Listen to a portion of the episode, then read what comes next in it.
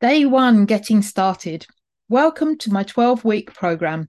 You're about to start on a new journey that will move you towards achieving your goals. I'm here to support you through our weekly calls and our private WhatsApp and Facebook groups and through our one-to-one sessions.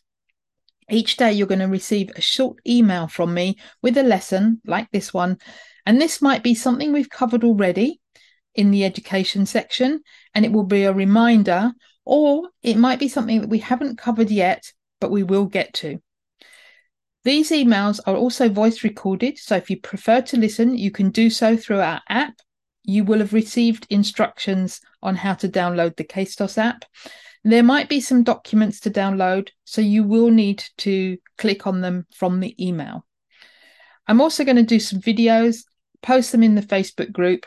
I'm not going to commit to doing this every day. As well as the lesson, there might be some suggestions and activities for you to complete.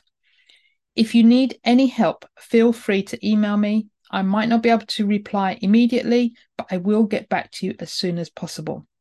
So I'm very excited about our next 12 weeks. So your activities for today. Download the following documents. The green list. Choose as many foods from this list as you want. The orange list. Use this list sparingly. And the red list. Avoid completely.